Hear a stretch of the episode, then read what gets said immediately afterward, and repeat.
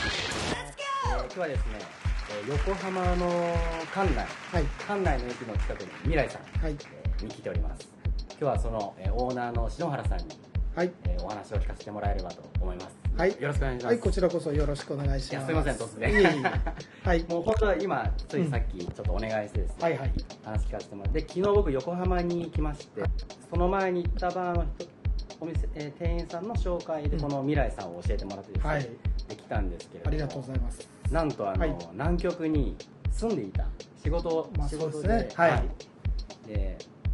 方が今そのお店はですね横浜でやってるっていうことではいでもう衝撃を受けま してあそうですかはい僕もいろんな国たくさはんいここにねいろいろと行ってるんですけそどうですね昨ノン日スちトょッっプとお伺いしたらねそうなんですよ、はいノンストップで昨日ちょっとお話を聞いたらですねこれはやばいと思いましてこんな人が日本にいたのか とでちょっといろいろとですね本当は聞きたいことがあるんですけど時間が限られてるので、はいはいだいぶちょっと質問をはしょってですね、はいあのお話を聞かせてほしいんですけれどもはいわかりましたはいすいません南極に行くきっかけっていうのは何だったんですか、南極って国じゃないんですよねそうですねはい、まああのー僕は南極に南極地域観測隊という、はいえー身分で、まあ、文部科学省の、ほえー調理人っていう技官っていうね、はい役割でう行ってました、はいはい、はいそれで、えーまあ91年から93年まで行ってたのはが、い第33次南極地域観測隊、はいそれから2008年から2010年まで行ってたのが第50次南極地域観測隊のはい調理隊員として越冬してました、はいはいはいもともとは北大の先生北海道大学のね、はい先生と知り合うチャンスがあって、はいその先生にオーロラの話を聞いて、はいはいい、やー先生すごいですねってもっとその話してくださいよって言ったら、いその先生がいやこれ以上オーロラの話を何ぼしても君にオーロラの凄さ100分の1も1000分の1も伝わんないんだって言うんですよなるほどなるほど、ええもう見て見ないとそうそうどういうことですかって言ったらそれはいは自分の目で見なさいって言われた、それでまああのじゃあすごい僕ですね行きたいですって言ったんだけど、はいそのでもお偉い先生しか行けないじゃないですかって言ったら、はいあの南極観測隊には研究する研究者もいるけど、はい基地を維持するための設営隊員がいると、はいで設営隊員って何ですかって言ったらあの通信の隊員とか機械の隊員とかお医者さんとかいて、お前みんな飯食わなくちゃなんか大事な調理っていう仕事がはいいないとダメじゃないかと、はいはいはいお前行くチャンスあるんじゃないかって言われたはいえ俺行けるんですかって言ったらそれは、はいまあ、5年も6年もやって何でもできるようになってみんな満足させないとダメだから、はいそれぐらいやってできると思ったらいいにおいで、ええーそれでもうそれ聞いたのが調理になったまだ19ぐらいの時でえ19歳の時にはいそれ聞いて、はいそれで行きたいと思ってまあ調理の仕事も朝から晩までね、はい大変だったから、はいそれがいつの間にか目標にすることによってね、はいなんかあこれなんかもしかしたら俺いけるかもしれないと思うようになったのねおーそれで枕元にオーロラの写真と、はいそれから南極に行く船しらせっていう船のはい写真を貼って、朝起きたら行くぞって言う言って決めたのええ暑いですね、うんえそれまだ二十歳になっ二十歳そこそこそのうそうそうそうそうそうええあれもやっぱそう聞くと目標設定ってすごい大事ですねお金のために働くのとやっぱうん目的とかゴールがあって、そのために毎日その仕事をするのってやっぱモチベーションがそうねだから、いなんかそれをやることによってね、はいはいなんか調理朝から晩まで大変だけどなんかなんか楽しくなってきたなっていうのがあったわけよ、えだえからなんかそこにちょっと依存する部分もあったのかもしれないええいでやも今でもなんか多分、なんか料理系の関係の仕事をしている人とか、うんなんかいいですね。ねえはい。うん目標を持ってやるの自分で例えば海外行こうとかさ、はいなんか有名な、あのーレストランでね仕事したいとか思う人は、あると頑張れます。ねえないとそういうやなっんぱか疲れるだけそとうそうかそうスそうトレスだけというか。まあ一度に高い目標じゃなくてそのためにどうするかって小さなね、ステップを、あのーだんだんに叶えていくのがいいんじゃないかなと僕は思ってるんですけどね。いやめっちゃ、ええめっちゃいい話よ、今ねえまだ南極の話に入ってないのに。 そうそうそう あでも確かに。それなでるほどそういうきねっかけがあっえて。ーはいでも26ぐらいになって「先生あの話有効ですか?」っつって7年後はいそうそう「なんで行きたい?」って言われて、はいオーロラが見たいからです」っつったら「推薦しよう」っつって2つ返事で推薦してくれたんですよええそれからねただやっぱあの公務員の枠に入らなくちゃなんないんではい。 3年かかってはい29で1回目の南極行くことになったわけね公務員として。そうそうあうんええそうそれでまあ南極行ってまあ最初にオーロラ見ました、はいはい念願のオーロラ、はい初めてそしたらただの白い雲がふにゃふにゃふにゃって動いてるぐらいなはい。あのオーロラで愕然としたあ白くてもそれは一応オオーーロロララでやっぱりよく聞くとオーロラにはピンからキリまであって、はいはいそういろんな種類うがそうしょぼいオーロラもあれば、はいはい天頂で頭の上でブワーッとうごめくようなオーロラが最後パーンって散るはいオーロラ爆発まであって、はいやっぱそれが見れたわけでへーそれ見た時にはねやっぱねもう感動しましたねへーそうですかそうですねそれでまあ仲間も良くてまあ仕事もまあうまくいってそれはいはでい帰ってくることができた、なるほどなるほどそれでまあその先生にありがとうございましたってはい先生そういえばあの時なんでもう一回聞くけど行きたいんだって聞いたんですかって言ったら、はいその先生が「お前料理頑張ってたんだろ」ってはい料理人でみんなを満足させるって言ったら俺は推薦やめたっつうほのうほうほうえなんでですかって言ったらその南極は閉鎖空間だから、ん料理人のプライドが高すぎるとうんうんあのみんな飯に興味ある人もいるけど、へーね、飯に興味なかったり今日あれ食いたいって文句言う人もたまにはいるんだとはいお前らお母さんにも言うだろうとはいはいはいはいそれと同じでその時に調理人のプライド高すぎると喧嘩になっちゃうって言ってあたあそうかとーえその調査隊、調査員、うんそうそう南極地域観測隊ねあ観測観測隊員観測隊員の方々がうん食べるうん食事は全部篠原さんが作ってるそうそうもう一人毎食二人調理人がいるんだけどあなるほどなるほど毎食二人で作るわけですよへえ、うんもう責任重大ですねそうそうそうそうだってその長期間の間そうそう出かけたらレストランもないしそうそう朝昼晩作っておやつ作って、はいはい夜食作ってバーのつまみ作って遠征隊があればあのお弁当作ってあげて、へーそれ長期遠征の人たちにはレーションつって、はいすぐできるように全部小分けしてね仮の調理してあげたやつを出してあげたっていう、えーあじゃあもやるうわけもちろん美味しいだけじゃなくて健康のことももちろん気そをうです使わなきゃいけないし、はいはいでしかも食材も南極だとかなり限られてますよね、そうそうそうそういった食材とかはどう,、どうしてるんですかあのー途中で補給が一切ないんでそうですよね行く 前に僕たちが2400万円のお買い物をするわけですよ2400万それ何ヶ月分あの11 12ヶ月分のおー食材を買うわけです大体何人分ぐらいなんで大体30人ぐらいすかあ30人分で2400そ万う円そうそうその中にはやっぱもちろんあの食べる食事のね食材もあるし、はいはいはいそれからお酒、はいそれからまあジュースとかね飲み物、はいそれからおやつはい嗜好品そういうものも全て入ってるわけですよ、だえからーそういうのをまんべんなく調達できないともちろはんいダメなわけですよね、えーいやすごいですよね、まあそうねだから買い出しが一度そうそうそうそうそれでまあまあ本当に朝昼晩いろいろ工夫して出すわけですよはいでまあ最近は普段普段の食事はなるべくちょっと家庭料理に近いもんでもいいけど、はいパーティーの時にはドーンと豪勢なもあのおを食祝べいさのすもわのけ、ははいそうそうそれで閉鎖空間だからそうすると、あの例えばフグ尽くしパーティーとかねはいカニ尽くしパーティーとか、はいはい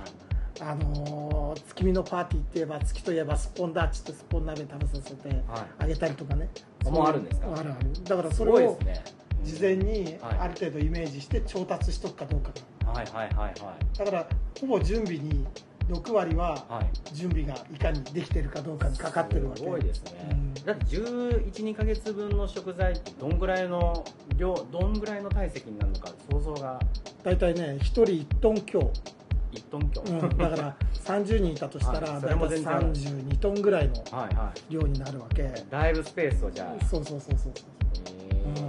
ーで火火はどうするんです火はね向こうではあの一応今はもうあのガスコンロであはのい昭和基地のあある調理場では使えるようになってるかしそうへいうのは不自由は一応しないようになってるけどねーへーただ内陸基地の方行くと標高が高いんで、はい沸点が低い、はいはいそうすると80度ぐらいで沸いちゃうから、はいあの普通の乾麺とかははいはいスパゲッティの乾燥したね、はいはいはいスパゲッティとかは、乾麺あの湯がくと茹でるとはいカチカチのはい状態で湯がききれない茹茹できれないわけねあじゃああんまりパスタは向かないだからねそうすると何するかっていうと圧力鍋を使うあコツを覚えるわけほそしたらそういうのを使えたりとかあ作れたりとかういろいろとじゃあやっぱ南極は南極で着る時のその環境にうんあの合わせてそうそうそうそういろいろと工夫してしこ誰も教えてくれないですよね,、まあそうですね自分で考えて、そうですそういうのを編み出していくわけです、そうそうそうそうえ昭和基地の方は大所帯だから、まあ、圧力鍋ってねそんな大きなのはないから、ーはい、昭和基地っていうのは篠原さんがいらっしゃそっうですそうですたはいでそんな標高高いところにあるわけじゃないから普通の調理ができるとはいはいはいではい内陸基地とかあの調査あの遠征行ってる時はやっぱはりいなるべくガスも消費少なくしなくちゃならないから、はい圧力鍋でご飯も炊くし、へーそういう麺類も茹でたりもするしっはいはいてはいいう、あのーものを習得するようになるなるほどちなみに基地の中にはうんインターネットってあるんですか、今ねインターネットは使えるようになってますあそうなんですそうそうそう今は当時はまだやっぱりえっとね、あのー僕が1回目行ってたはい時は昔はインターネットもちろんないし、そうですよねはい、だから、あのー日本との通信手段なんかファックスか無線しかなかったわけ、はいはいそれ当時はあの電話があのインマルサットっていう衛星電話だから、はい1分間1200円かかって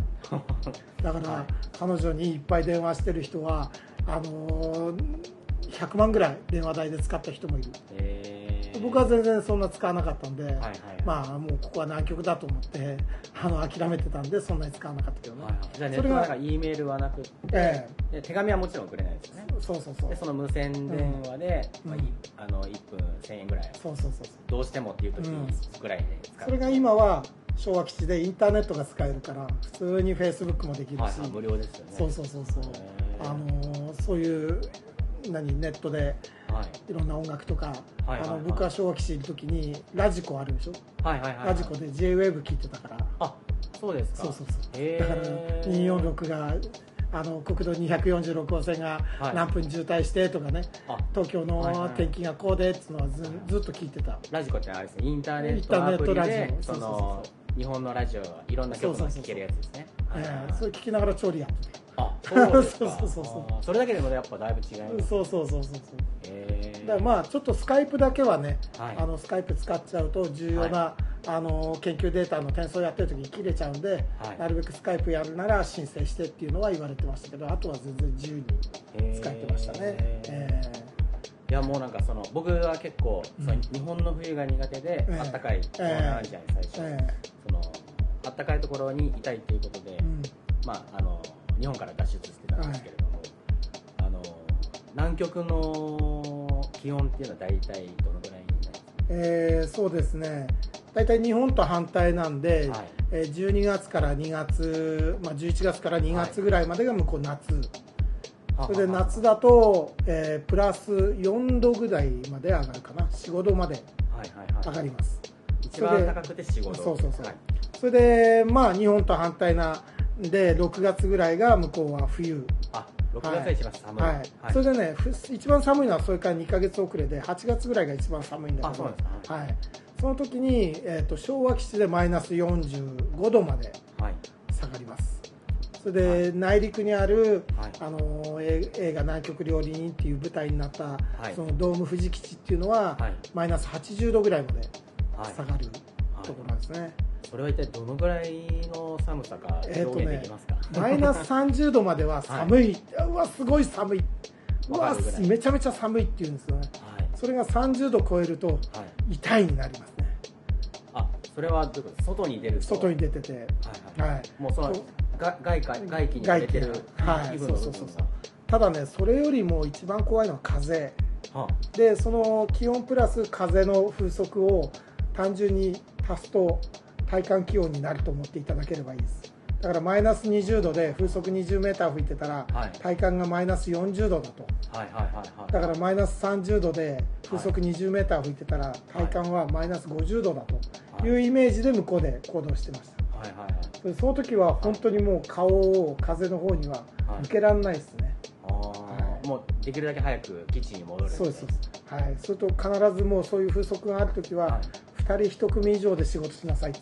はいはいはいなんでかすると相手の顔を見ながらやってねあなるほどなるそほどの知らないうちにちょっと寒いのがちょっとピリピリピリって痛くなってるうちに感覚が麻痺すると鼻の頭とかほっぺたがはいだんだん老白色になってくるんです、はいはいはいはいはいそうするともう凍傷であなるほどなるほ凍ど傷は事故だから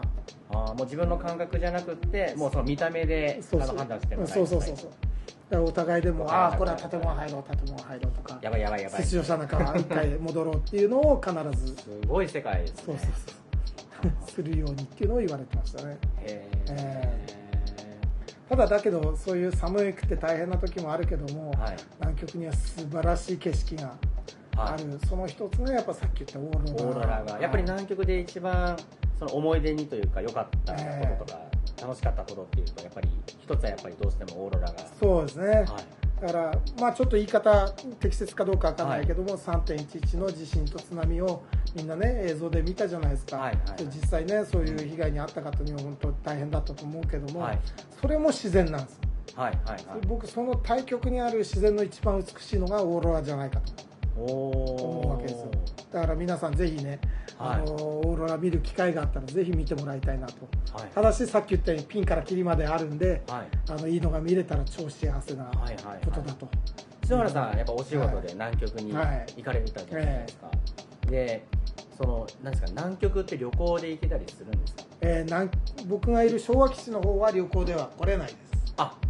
そうなんですか、はい南極に旅行に行く方法ってあるんですか、あの南極半島の方南米の先端からウ南シ米ュアイアっていうとこからアルゼンチンのね、はいはいウシュアイアっていうとこから船で行くはい行程それがまあ5日とか1週間とかはいあって、そっちの方に夏の間は行くクルーズがかなり出てますしなるほどはい、あとはその南米の先端から南極点まで行く飛行機のツアーも実はあります。あ飛行機でもはい南極に行ける、はいそれ大体どのぐらい、えーその南米の先端から飛行機に乗るだけではい4500万ぐらいあ取られるらしいですねなるほど、はいなかなか気軽にオーロラを見にそうですねただそのはい一般の人が観光で来る時っていうのは、はい夏の期間なんで、うんうんそこでオーロラを見ようと思うのはまず見れないですあねなるほどなるほど、ねえ旅行向けの時期にはすでにもう見れないそうですねあはい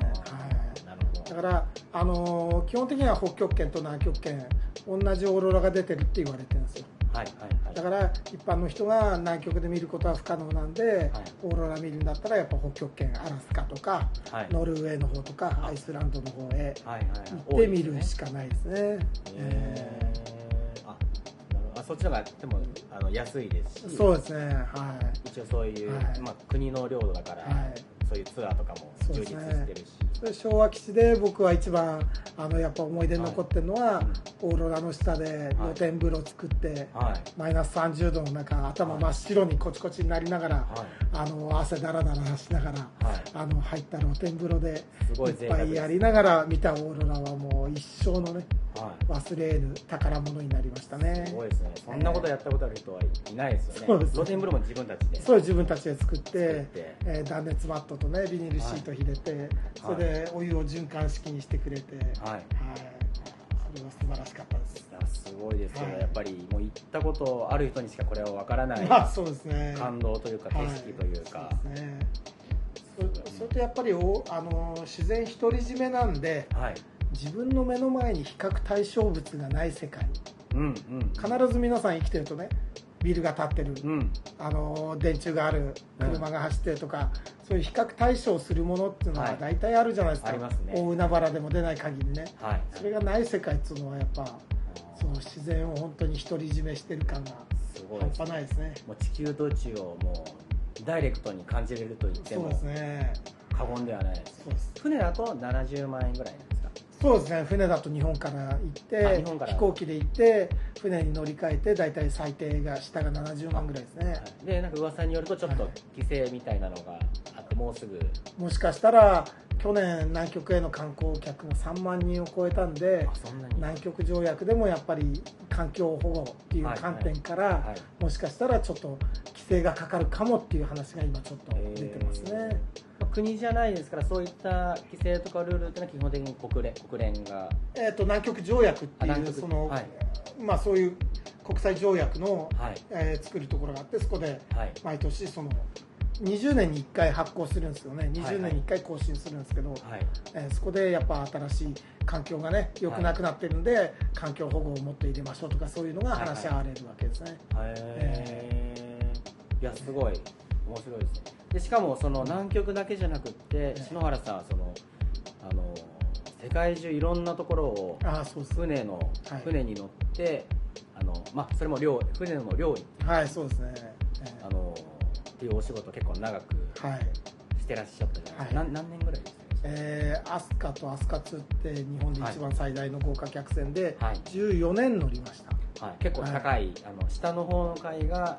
5万ぐらいしてそうですね1いい泊ところだと結構1泊25 25万ぐらい、えー結構いいところでえす、ーね二人部屋のね一人の値段がですね、豪華客船ですねはいそうですそうですのあの船の中の料理を作ってらっしゃる、そうですね僕は和食の方をやってましたけどね、はい、でいろんなところに行かれたと思うんですけれども、はい昨日お話聞いた僕が昨日話聞いた中でなんか一番あの、え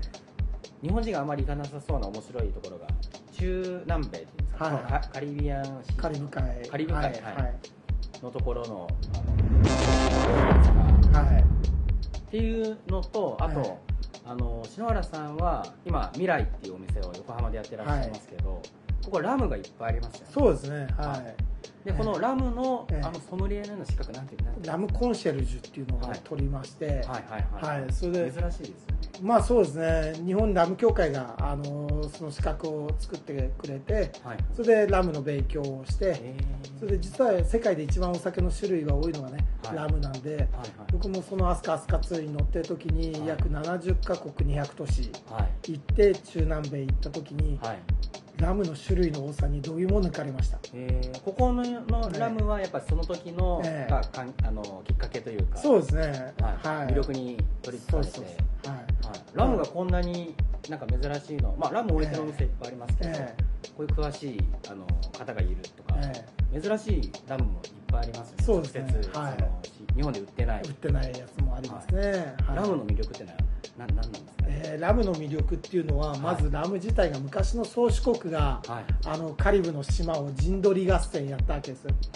だからその今もあるカリブの島自体がはいスペイン系だとかうんうんイギリス系だとかオランダ系だとかはいあのーなんフランス系とかはいそういうふうに分かれていくとはいはいそれによってラムの味も変化するしはいその作り方も変化するしはいはいはいそこがね非常に面白いと。はいはいはい、だから昔の歴史を感じながら飲むラムはねまたちょっと一味違った飲み方ができるんで、そういう飲み方できるお酒ってうん他になかなかないかなっていうのが一つ魅力ですね、えーあそういうちょっとただ単にそのお酒として飲むのもいいんだけれども、味わうのもいいんだけどなんかそういう歴史というか、そうそうそう昨日も僕もちょっとお話聞きましたが、はいそういうなんかストーリーがあるとよはいり美味しくいただけるじゃなそいうでですか、すね、はい、でなんかいろいろとまずラムはサトウキビから基本的にはできていてでそのなんかスペルがその国の影響によって RUM とかそうそうそ H が入ったりとか、RM の場合だとうイギリスかオランダ系ですねはいはいはい、はいそれ RHUM のラムだとフランス系フランスそれスペイン系だとロンチって RON ですね、はいはいはいっていうのを見るとこの島が、はいあの例えばドミニカ共和国行きましたと、はいそれラム飲んだらロンって書いてあったと、書いていてはいはいそうするとあここスペインが宗主国だったんだっていうはのいをはいでも分かるわけわかるわけですね、はいはい、ラムからそういう過去とかもそうですそうです、分かってしまうとはいうい、そうそうすごいですよねそそうですんな観光客絶対いないですかまあそうです ねらしかもあんまりカリブ海の方ってあんまり日本人はそうで行かすないじゃないねはいそういうの知ってるとなんかええきっかけとしてええなんか行ってみようかなっていう人もはい多分増えてくると思うそうですねははいい、もちろんなんか絶景がいいとかってええそういうねあえのえいろいろとありますけどええなんかそういうのがきっかけでなんか行ったりする人もなんか増えたりするかもしれないそうですねはい日本人って多いですかあんまりね多くないですけど実はアメリカって、あのー客船メッカなんで、はいはいフロリダからたくさん客船出てるわけですよ、はいはいはいそれでそれがカリブの島々いろんなルートがあって、はいそこへ行くわけなんですけど、はいまあ、僕がアスカに乗っててそのカリブの島に着きましたと、はい隣に全部で客船7艘泊まってますっていうとこもねはいあるわけですよへーそれでアスカはアスカ2は今日本で5万トンで一番でかいんですけどもうそのカリブ行くとはい隣に7万トン10万トン15万トン20万トンって客あ船もがっと大きいのが泊まってるわけですよへーもう日本で最大の豪華客船が屋形船みたいですよへえそれであの本当に貧困なもちろん島もあるんですけど、はい結構お金持ちの島もあって、へーもうあの目抜き通りはグッチだシャネルだっていうあそうなんですのところがあって治安も全然良くてあそこでうなんだはい結構危ないっていうイメージあるでしょ、うんあります全然そうじゃないところもいっぱいありますへはいー基本的にはスペイン語なんですかスペイン語だったりさっき言ったフランス語フランス海外圏だとフランス語だしへー英語のところもありますへえ、あそうそうなんですかそうそれでやっぱその海辺のレストランでねはいラムを飲みながら、はいはいはいゆっくりねするとね、めちゃめちゃやっぱ気分がえー高揚しますよ、いいですね、はいそういう珍しいのもここに来たらああったりありますありますはあいその日本ではもうあんまり手に手入らないに入らない、はい、はいはい一応はい160種ぐらい今ラム酒はあるんで、あそんなにあるんであすりかますありますはいでやっぱそのお客さんに合わせて、はい、そうですねあそう。いろいろ好みを聞いて出しています。えー飲み方はなんかキューバリブレとか有名ですけどあのー反対にコーラとかで割るんだったら、そんな高いラム使う必要はないわけであすよ。なるほど、は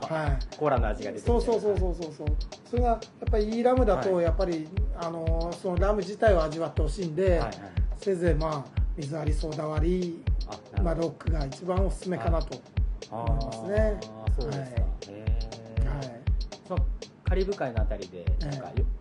個人的に楽しかった国とかありますえー僕は一昨年ね、やっぱこの店を始めてからまかた、はいあの行ったドミニカ共和国あははい非常に面白かったですね、えーそれで、まあ、その時もラムのコンシェルジュの資格を持ってたんで、はいはいそれであのタクシーのうんちゃん捕まえて、はいそれであのロンロンって言ったんですよはいあのラムのことですよねスペイン語で、はいそれロンロンロンファクトリーってファクトリー英語で言ったんですけど、はいそしたらスペイン語がファクトリアだったらしくてあそうですかしたらタクシーのうんちゃんが「スイスイ」って言いながら「OK だ」っつってそれで言ってくれたんですよえそれで、まあ、ラムの工場も見学、本当はダメだって言われたんだけど、えハポンだって言えって、そこは日本語だったんですけどね、はいはいはいは そしたらタクシーのおじちゃん、スイスイって言いながらはい交渉してくれて、それでなんか見学させてもらったり、え してそれでさっき言った、そのまあ、いろんなレストラン行ったりとか、はい工場行ったりとかして、それで観光もしたら、実はそこにあったのが、あのコロンブスのお墓がドミニカ共和国にあるんですコ。ロンブスってあのなんか暴暴言というかいろんなところに行ってアメリカ大陸を発見したあのコロンブスそうそうそうそう、はいはいスペイン人だからスペインにあるような感じするじゃないですかはいあのバルセロナにコロンブスのあのはい卵の上に乗っかった、はいはいはいはいあのこのあの像がありますあよりねますね、えはえいはいはいそれでコロンブスのお墓が実はドミニカ共和国にあったっていうのはもえうびっくりしましたねでそれはその時に初めて知ったんで知すっかたの初めて知った、ええそういうのもなんかラムを追っかけてて、んなんかそこまでたどり着いて、、はい かにもなんか巡り合わせかなっていうのを感じちゃいましたけどねすごいですねええへえいや面白いです面白いですね、えーあと今自分としてはあのートリニダード・トバコっていうやっぱカリブ海の、はい、これ多分知ってる人はあんまり今そうですね聞いてる人少ないと思いますけど、はいこれはどの辺のえー一番南米の方に近いカリブの島の一つです、ね、南米に近いカはリいブはいはいベネズエラの方に近い方ですねはいはいは、はいいそれでそこはあのスティールパンターの楽器があるじゃないですか、はいドラム缶みたいのをこう叩いてすごいいい音が出る、はいあれの発祥の地でもありますね、へええーそこはなな何が良かったんですかいやそこね僕行ってないんですよあそこ今行きたいなと思ってあてそこに行きたい、はいそうですねそこはやっぱラムがかなりあるんで、あそうなん行できすたか、いですね。えーじゃあ次はちょっとそこにそうラムを仕入ですねれ。に、はい。あとまあ船で行ってよかったのは例えば、あのオランダ領 ABC っつって、はいこれもベネズエラの方にある小さな島なんですけども、はいはいはいアルーバボネールキュラソーっていう。はいあいう島頭文字で ABC、はい、そうそうそう。はでいキュラソーなんかはブルーキュラソーとかのね、はいリキュールの語源になってるあの島の名前にもついてるとこで。えでこの間 WBC ってね野球があった時に、はいオランダの選手が出てたのはみんな多分そのオランダ領 ABC からー、はい来てる選手がほとんどですねあ本国からじゃなくて,、じゃなくてそっちのカリブ側のそうこそのうそうオランダ領のところにいる人たちそうですそうですアムステルがでもじゃじゃないですね 多分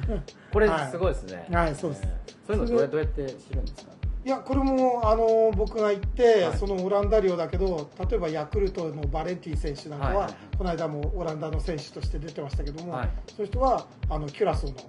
出身ですねえ、ーそこはいは基本的にあったかいんですかあったかいですあったかいですじゃあアムステルダムよりもだいぶ全然です全然違う環境というかへーそれでここも街すごい綺麗です、えーそれでもうあのー言語はオランダ語で言語はオランダ語でへすごい栄えてるし、あそうなんですか、はい、もう治安めちゃめちゃいいしへーいや日本からじゃ見えない見えない全然話ですよねねもう見えないですよね、はいへーそれがねカリブって一つずつ島がそういう特色が違うんではいはいまたこれ面白いとこかなとへいうふうに思いますねそうなんですかなんかカリブにいるのになんかヨーロッパのことも同時にはい知れたりしますねそうですねはいなんか歴史とかのことも、はいいやめっちゃ面白いです、はい、そうですかでそのなどうしてまたそのな、まあ、南極とかええ船のお仕事の後でええ横浜でお店をやろうというはいあのーまあ僕はとにかく食べるのとあちこち行くのが好きだったあはいはいはいそれであの、まあ、料理人をあの高校出て始めて、はいでまあ、さっき言った北大の先生の話があって、うん最初は修行をちゃんとしないとダメだなっていうのがあって、うんまあ、29まではその料理の修行をしてたわけですはいそれからまあチャンスがあってその南極行くことになってはいそれでさっき言った食べることとはいあのあちこち行くことが好きの南極に行けることになってそれでその両を叶えるにはその客船に乗るのが今自分の仕事を一番活かせることなのかなと思って、うん帰国してからあちこちに「アスカアスカアスカ」って言いまくったらやっぱり話があって、はいそれでそれ話にがあったっていうのはあのいやまずそのアスカにあ乗アスカるはいことができてそれで14年乗ったわけですよ、はいところでそれでもう一回南極行ったんです、うんうんうんそれで南極行けたんですけども僕はその板前になった時にはい将来は自分で店やりたいっていうのを決めてたんですあもうその時からはいそれでその時割烹をやると思ってたからはいその時の名前をあの味のつぼみっていう漢字を書いて、はい未来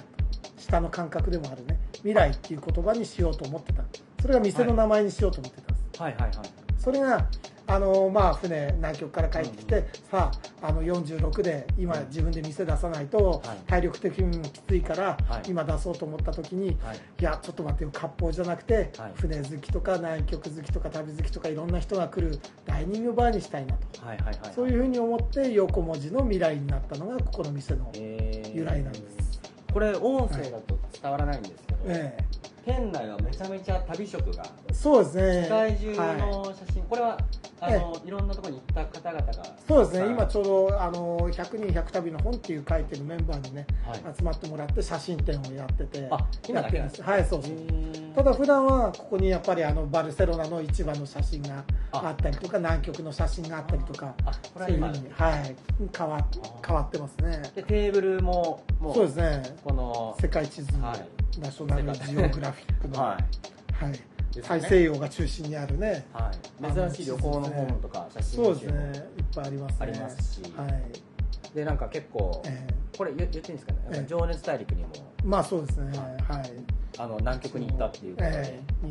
2006年、はいあはい2008、2009年か、はいに出させてもらいましたね。はいはいはいはいもう旅好きな結構通の人は知ってるえーお店ですよね、まあ旅行好きが集まるみたいなそうだと思います。ははいい。そうであってほしいですけどね。でしかもなんはかメニューも、はいあのー珍しい南極のその調査隊員のい、方はい。に出してたあの、はいスパムおにぎりとか、はい、そうですまあね僕。の食べ物すごい美味しかったですけど、あと結構国際食豊かそうですね。和食もありますけ一応多ど、は国籍和い食もありますけどね、多国籍な料理で。はい、あの僕知らなかったですけど、あのシンガポールじゃなくてマレーシアのはい。バク転、バクテはい。僕は日本でここしかあ、そうです。初めて見ました、はい。シンガポール大好きでシンガポール行くといつもはい。食べるんですけど、スペアリブのね、漢方煮込みですよね。はい、あとはい昨日食べた、あ、はいドライカレーが一番はいドライカレーは名物、えー、アスカで出してた日本優先ドライカレーっていう一応日本発祥のカレーですねえーあのあと昨日食べた餃子があサモサあサモサインドっぽいんですかね、これはあの本当はインド風餃子のサモサっていうのははいはいじゃがいもとひき肉を入れるんですけど、はいうちはそのドライカレーだけ入れて作ってるんで、はいちょっとうちのアレンジなんですけども、はいはいはい非常にビールのおつまみにはいいはいすごあいの珍しいものがいっぱいありますよねそうこですこねははい、ありますねはい、はいそうですねそれであとまあ本当旅好きの人たちだけが集まるときは、いその本当多国籍な料理だけにするときもありますし、あなるほど、ははいい、その集まりに応じて料理の内容を変えたりも、パーティーに応じて変えることもありますい、やいいですね、はいそうですねあパーティーも承ってるんですそうですねパーティー結構ありますねじゃあもう東京横浜に住んでる方もしくははい旅行で、はいね横浜に来られる方はぜひ館内のええ駅からめちゃくちゃ近いですそうですね館内北口から徒歩4分ですねそうですねはいいやすごいなんか、あのー珍しい雰囲気というか、ええご飯もそうですしあラムもありますし、はいで南極のお話とかももしかしたら、はい、そうですねね聞けるかもしれない暇な時はベラチベャランスがあ喋りますはい旅好きの人はもう絶対横浜来たら来はい、るそうですね来なきゃダメみたいなは感いじですそうしていただければはいもう本当で今日はちょっとお忙しいところあーすいません話聞かせていただいてありがとうございます、ありがとうございました。はい、失礼します。